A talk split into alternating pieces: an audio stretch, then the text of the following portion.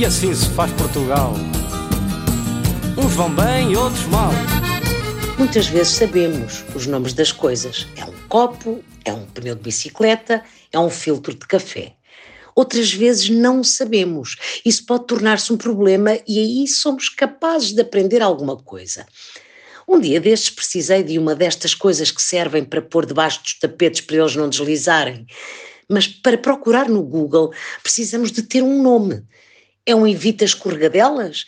É uma subcarpete? É um sobressoalho? Vou à internet e ponho coisa que serve para pôr debaixo do tapete e aparecem-me logo várias designações que dizem bem o que é. É um antideslizante, é um antiderrapante, é isso mesmo. No processo de pesquisa, fico a saber que a WikiHow, o maior manual de instruções alguma vez já feito à escala planetária, acha uma boa ideia colar o tapete ao chão. E não é só com cola bem quente, para não haver dúvidas, é com silicone.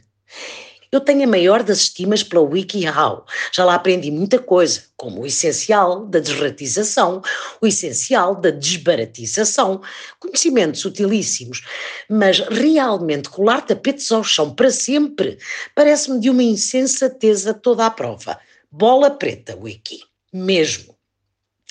Grandes armazéns e superlojas são mananciais de nomes para coisas de que ainda não precisamos. Vou muitas vezes àquele grande espaço onde nós vamos todos quando precisamos de qualquer coisa de que não sabemos o nome. Paro um dos funcionários, que são surpreendentemente fáceis de parar, e pergunto: olha, desculpa, eu precisava de uma piruleta assim.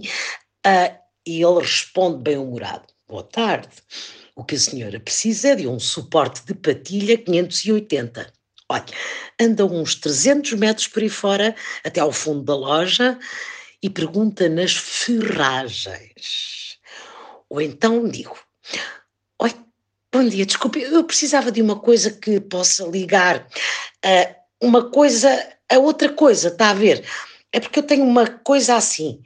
E o funcionário responde: o que a senhora precisa é de uma correia de aperto.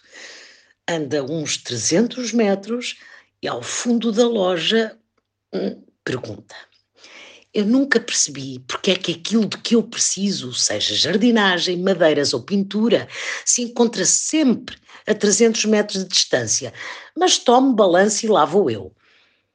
As linguagens técnicas são verdadeiros festivais de maravilhosos nomes.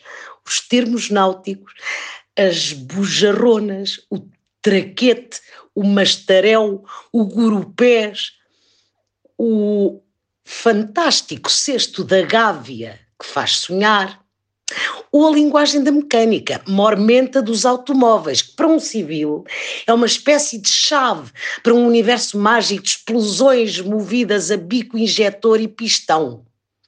Tive um mecânico que tinha a mania dos casquilhos e sempre que eu lá ia ele achava que era boa ideia meter os casquilhos. Andei sempre com os casquilhos num brinquinho. Que saiu. A cremalheira, o virabrequim. Os termos médicos são outro manancial.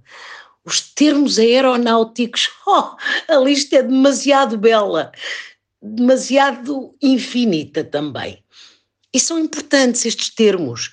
Com a morte dos estudos humanísticos, os termos técnicos são o futuro da literacia. E assim se faz Portugal. Uns vão bem e outros mal.